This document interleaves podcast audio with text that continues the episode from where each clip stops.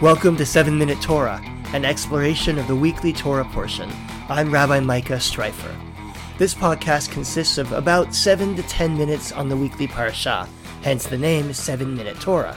Some weeks it's just me, and other weeks I'm in conversation with another rabbi or a Jewish thought leader. Thanks for listening.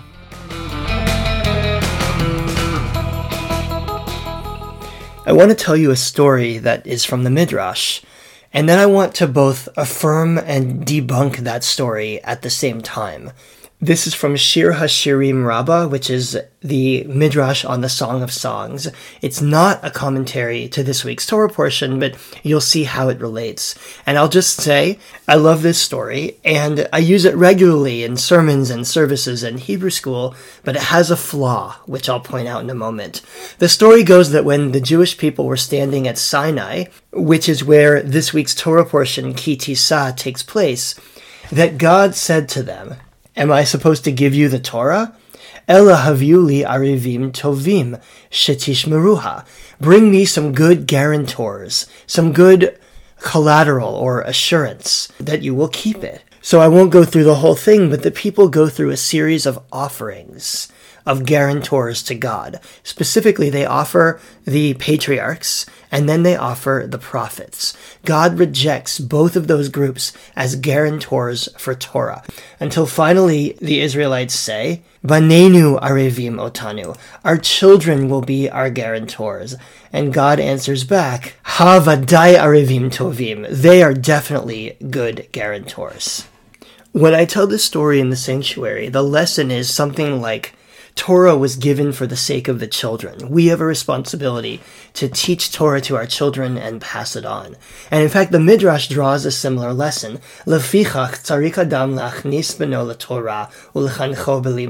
Therefore, every person has the responsibility to enter their child into Torah and to educate them in it. Now, that's a beautiful idea, and it's reflective of Jewish values in all kinds of ways. We really see ourselves as passing tradition from generation to generation. Except, like I said, there's a flaw in this story. And now I want to get to this week's Torah portion. As I mentioned before, we're reading Ki Tisa. Ki Tisa takes place at Sinai, and the big event of this parsha, which I'm not going to talk about, is the golden calf. I will, however, put in a plug for last year's podcast on this very parsha. It was from March 4th, I think, 2021, and it was about fear and the golden calf.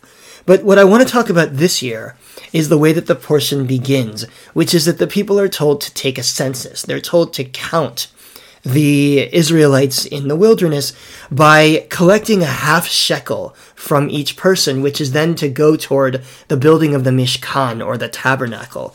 This is one of several censuses, censai, I'm not sure how to say that, in the Torah. Uh, some are military, some are priestly. This one specifically relates to the building of the Mishkan, which makes it interesting that it says as follows. This is Exodus chapter 30, verse 14. Kol ha'over al hapikudim miben esrim shana v'mala. Everyone who has entered in the records from the age of 20 years and up shall give this offering to the Eternal. So, in other words, the counting, the census, and the donation, the small donation that goes along with it, starts at the age of 20. This does not include children. This is a counting of adults in the community as connected with the creation of a sacred space where ritual will be performed on behalf of the community. So the commentators are curious, and, and I'm curious, why the age of 20? Rashi, who's the 11th century French commentator, I feel like we quote him all the time, thinks it's military. That if you're under that age, you don't have to go and fight in whatever wars are coming as we cross the wilderness. Another commentator, the Chizkuni, who lives in 13th century France, thinks it's more about accountability. He believes that heaven doesn't hold a person responsible for their actions if they're under the age of 20, although he points out that here on earth, that age is 13, which of course is the age of bar mitzvah traditionally. I'm not going to take up the legalities of the Chizkuni's argument, nor do I agree, by the way, that people under 20 or even under 13 aren't responsible or can't be responsible for their actions necessarily. The point is that this commentator believes that there's a difference between children and adults.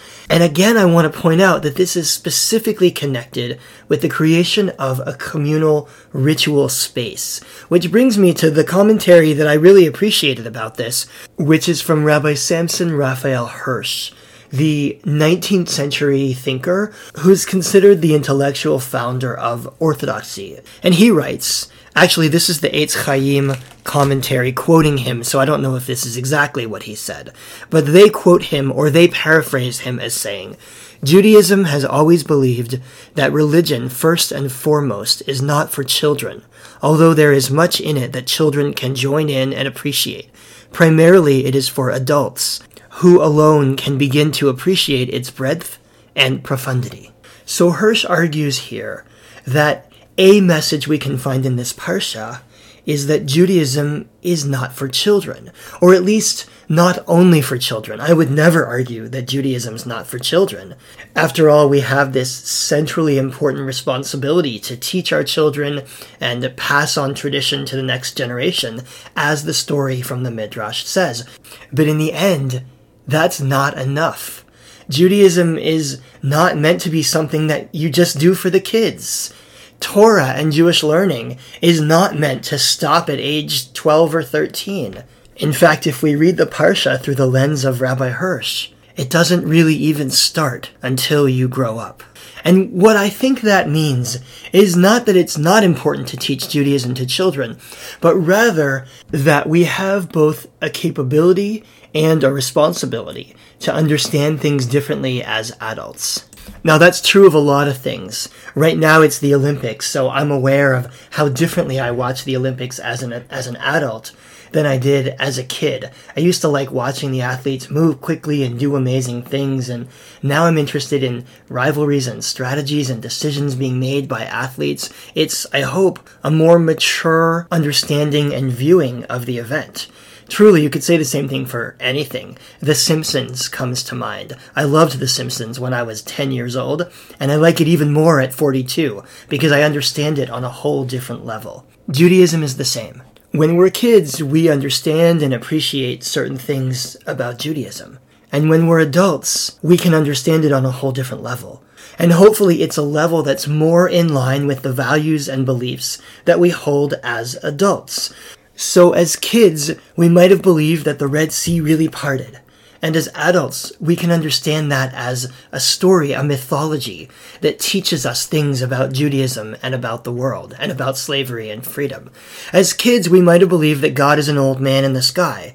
As adults, we can understand that there are many ways to think about God, that God might look nothing like what we believed as kids or even what the Torah literally says, and that that's okay, that Torah is here to help us start conversations, to help us ask questions, and to help us think critically about how we and our values and our beliefs relate to these things that have been taught by Jews for generations and generations.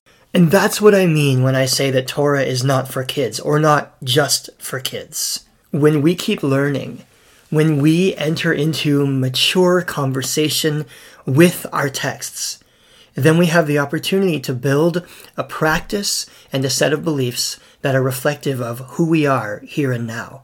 And that has the capacity to bring incredible meaning and connection into our lives.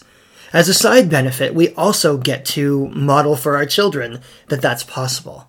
Our children are our guarantors. But we have to make sure that our Judaism is as much for us as it is for them. Thanks for listening. Have a great week. Thanks for tuning in to 7 Minute Torah. Have you checked out the conversation in our Facebook group? Just go to Facebook and search 7 Minute Torah, listen and discuss. Then you can join the group and join the conversation. See you there.